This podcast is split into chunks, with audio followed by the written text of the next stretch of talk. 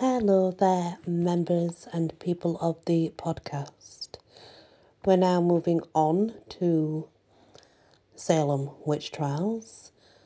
So we're going over to the American side now. We've done all the British. We even did Mary Bates, known as a Yorkshire witch, though she wasn't really a witch. She was just a felon, really. Um, we start with the introduction of Old Valuables Cabinet. If the prayers of good people may obtain this favour of God, that the mysterious assaults from hell now made upon so many of our friends may be thoroughly detected and defeated, we suppose the curious will be entertained with as rare an history as perhaps an age has had. Benjamin Harris, April 1692. Tucked away in a corner of the Peabody, Essex Museum, sits one of the great artifacts of early American history. A small oak valuables cabinet. Its elaborate carvings, turnings, and geomet- geometric shapes speak to its beauty and craftsmanship. The centre panel features a sunburst that surrounds the inscription I and BP79. The initials refer to its owners, Joseph and Bathsheba Pope. The letter was not yet utilised in the 17th century, so it's kind of like a double duty for it. The Popes were married in 1679, and the cabinet, presumably a wedding gift, was likely made by James Symonds, a master furniture maker.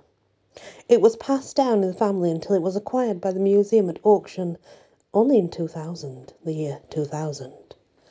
The Popes were Quakers who lived in Salem Village, members of the small but significant minority of religious dissenters who had been persecuted by the Bay Colony. In 1692, the Popes turned the tables. Like some of her neighbours, Bathsheba said she was afflicted by witches, specifically claiming that the spectres of John Proctor, Martha Corey, and Rebecca Nurse tormented her. Joseph Pope added his testimony against Proctor. The court convicted and executed all three of the accused. A rare early piece of locally made 17th century furniture with an impeccable history of ownership and a strong tie to the Salem witch trials, the cabinet is a remarkable relic. A status reflected in the formidable, well, 2.4 million that the museum had to pay for it when they won it in auction 2000. Yet, that makes the cabinet truly a treasure is rarely noted. The Pope's nephew was Benjamin Franklin. Specifically, Bathsheba's youngest sister, Abiah, was Franklin's mother. In one generation, one Massachusetts family would go from victims of witchcraft to producing one of the leaders of American Enlightenment. While his aunt and uncle would join the frenzied call for witch executions, Ben Franklin would make the reasoned case for a new nation dedicated to liberty and freedom. The Pope cabinet shows just how soon after Salem that the American colonies would turn their back on the age of witch hunts and embrace the age of reason. The story of the popes and their cabinet also reveals the complexities behind the trials in Salem and elsewhere in New England, as well as some of the inaccuracies in how these events are often portrayed. Traditional textbooks and popular tales make the trial sound like a Puritan affair, yet the popes were Quakers. The afflicted in Salem was almost all female and are usually referred to as girls, yet Bathsheba was 40 when she made her accusations.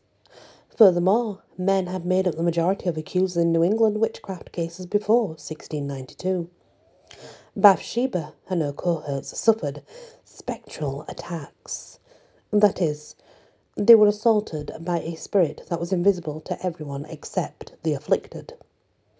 This, too, was rare before Salem. Typically, a witch was accused of maleficium or harmful witchcraft, maleficium could cause injury to livestock, crops, destruction of property, illness or death, but a witch need not employ a spectre to cause such evil. Though what happened in 1692 is often portrayed as a local affair. Bathsheba Folger Pope was born and raised on distant Nantucket Island. As the circle of accusations grew in Salem village, the afflicted would even point the finger at people they had never seen in person. These are but a few of the contradictions behind what happened. In 1692, during a witch hunt that in many ways was a aberration from early proceedings, the striking design motifs of the Pope cabinet provide us some insight into life in 1692 as well. The decorations are an interplay of classical elements, geometry, and five curves. Like the chest, early Salem was a rich mosaic of ideas and influences. Its settlers came from different religions and backgrounds and held a range of beliefs. Darkened with age, the cabinet now appears, appears sombre and drab, just as the Puritans are all too often depicted yet constructed from different types of wood, with contrasting colours and highlighted with black and red paint. In 1679, the cabinet, as well as the people of Salem, were far from dull. Rather, they were complicated, vibrant, and bright. Like the Pope cabinet, the story of Salem witch trials is both a relic and a living piece of history. Little wonder that it has drawn many to it.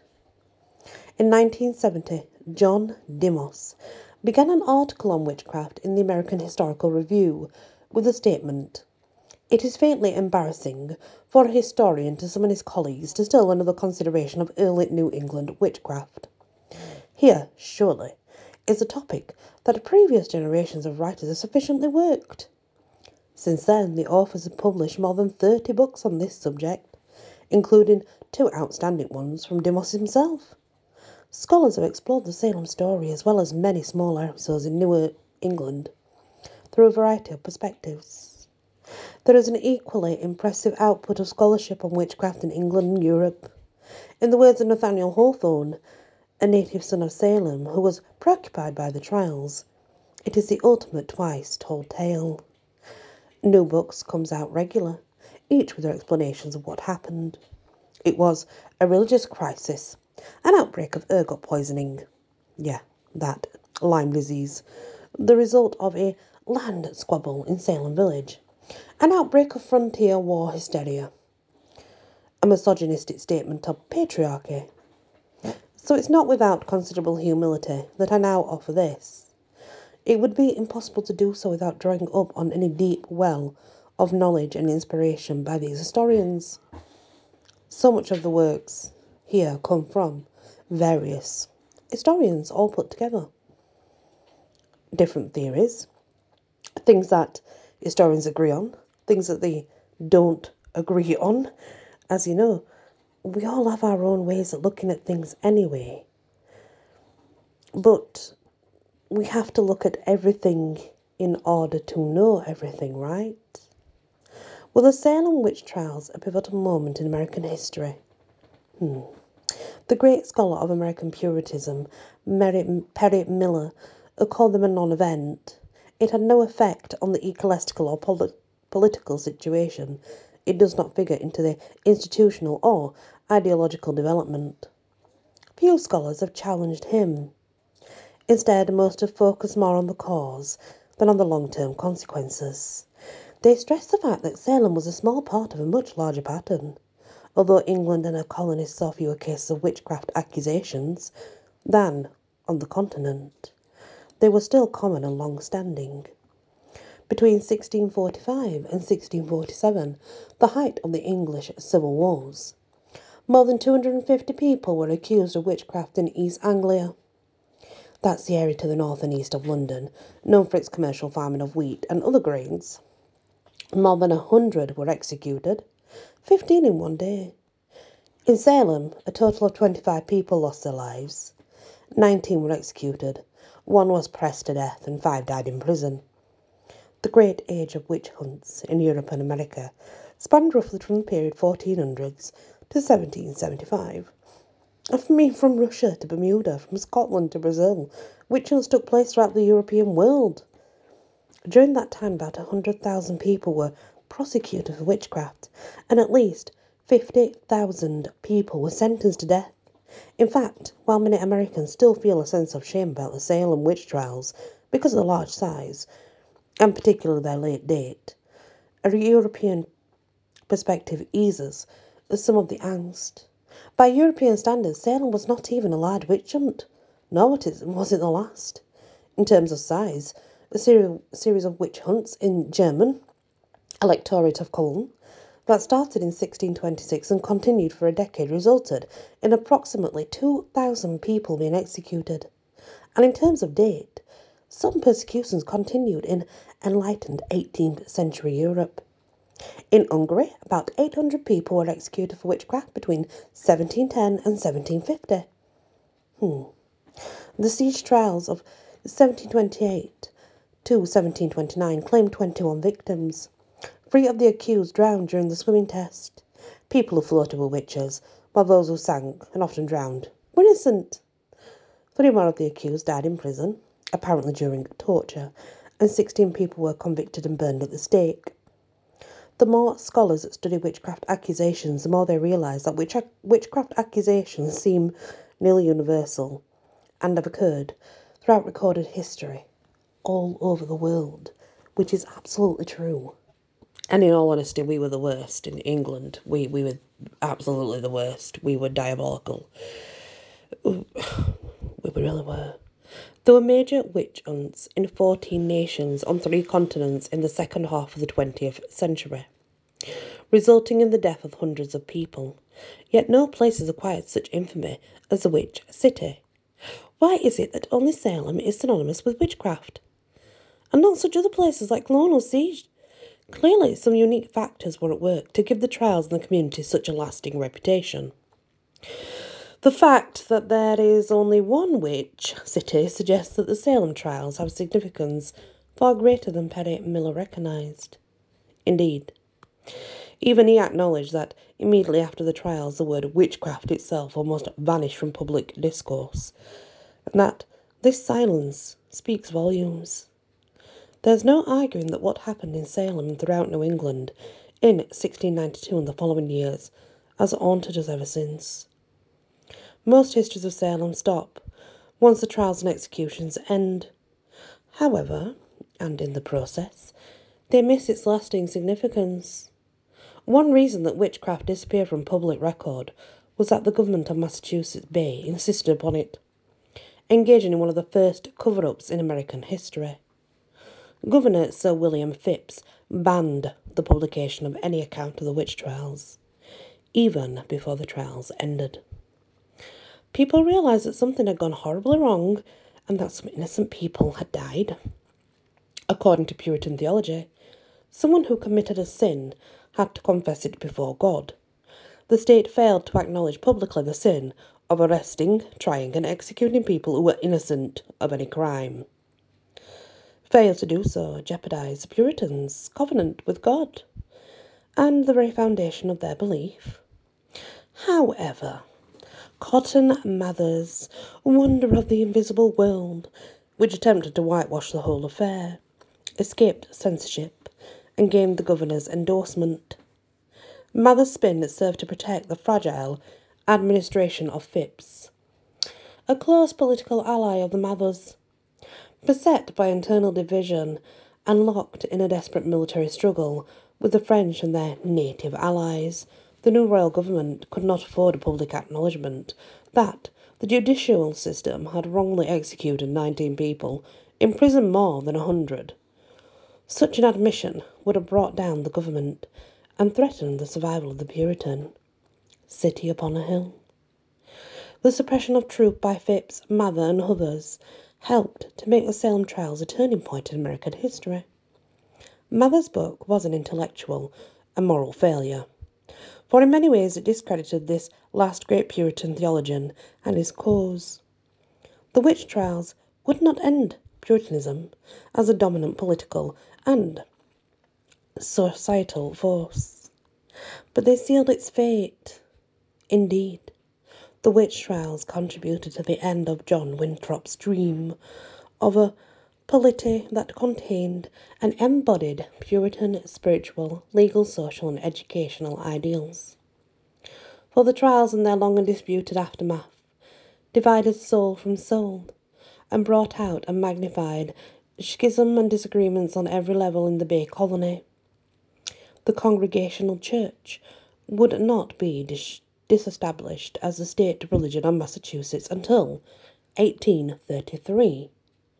But after 1692, Puritan ministers would no longer sit at the right hand of the governor.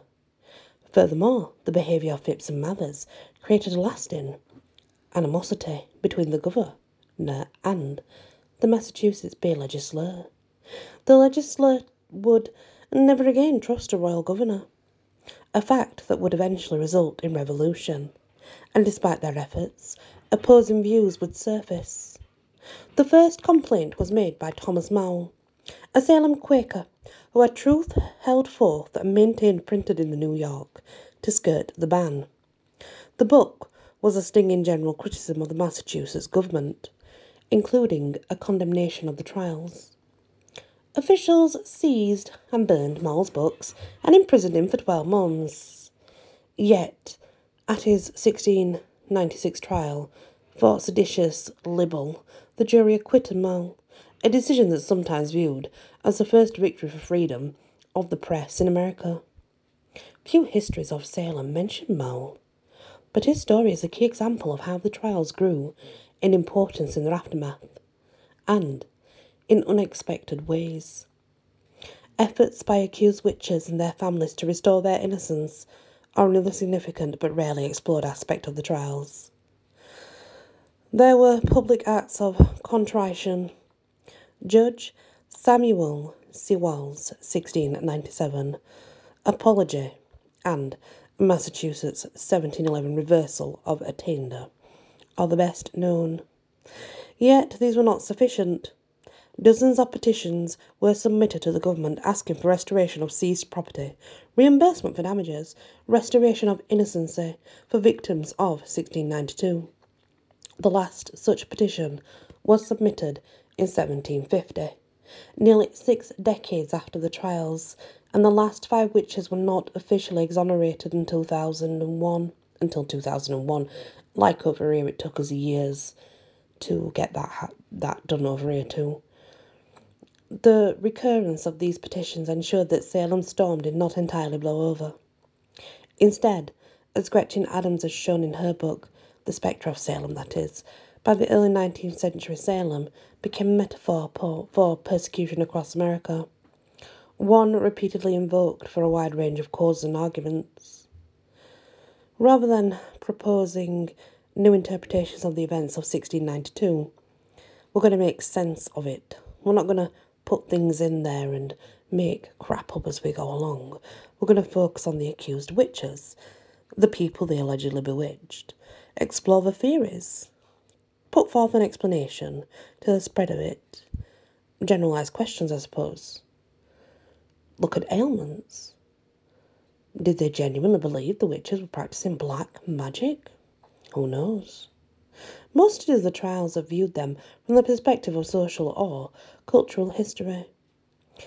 Yet, we really do have to look at religious states here as well, and we have to look at the full framework behind what was happening the families, the people, the relationships. Were they neighbours? Were they friends? Why did they act this way? There's got to be other reasons. While the actions of 1692 Sugar Colony resulted in the deaths of 25 people, the witch hunt itself is not a single event. Phips and Sale have lost many more lives and almost destroyed the economy of Bay Colony just two years earlier while leading a failed invasion of Quebec. Nearly 400 men died on the expedition, which cost the colony £58,000. It was a decisive event, yet soon overshadowed by Salem.